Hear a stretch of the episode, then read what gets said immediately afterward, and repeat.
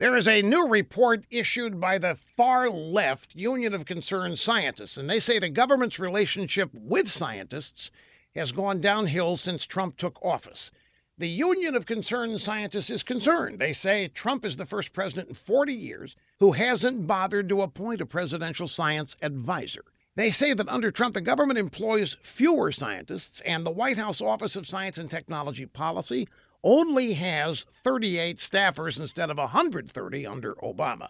The Union of Concerned Scientists another far left wing group, don't forget, they claim that this deterioration is rampant across the federal government. Some scientific committees have been totally disbanded. Under Trump, there are 14% fewer scientists working at the federal level. Well, these pointy head leftists may be concerned, but I'm not. As far as I'm concerned, this is great news. The Union of Concerned Scientists are liberals, and like all liberals, their ideology comes first, last, and always. Their union is just a vehicle to advance liberalism, not science.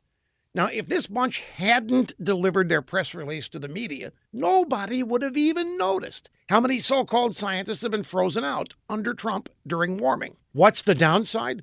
Well, the economy is surging with all these excess left wing science advisors mucking up federal policy. So please don't misquote me. I'm not anti science, I'm anti liberal.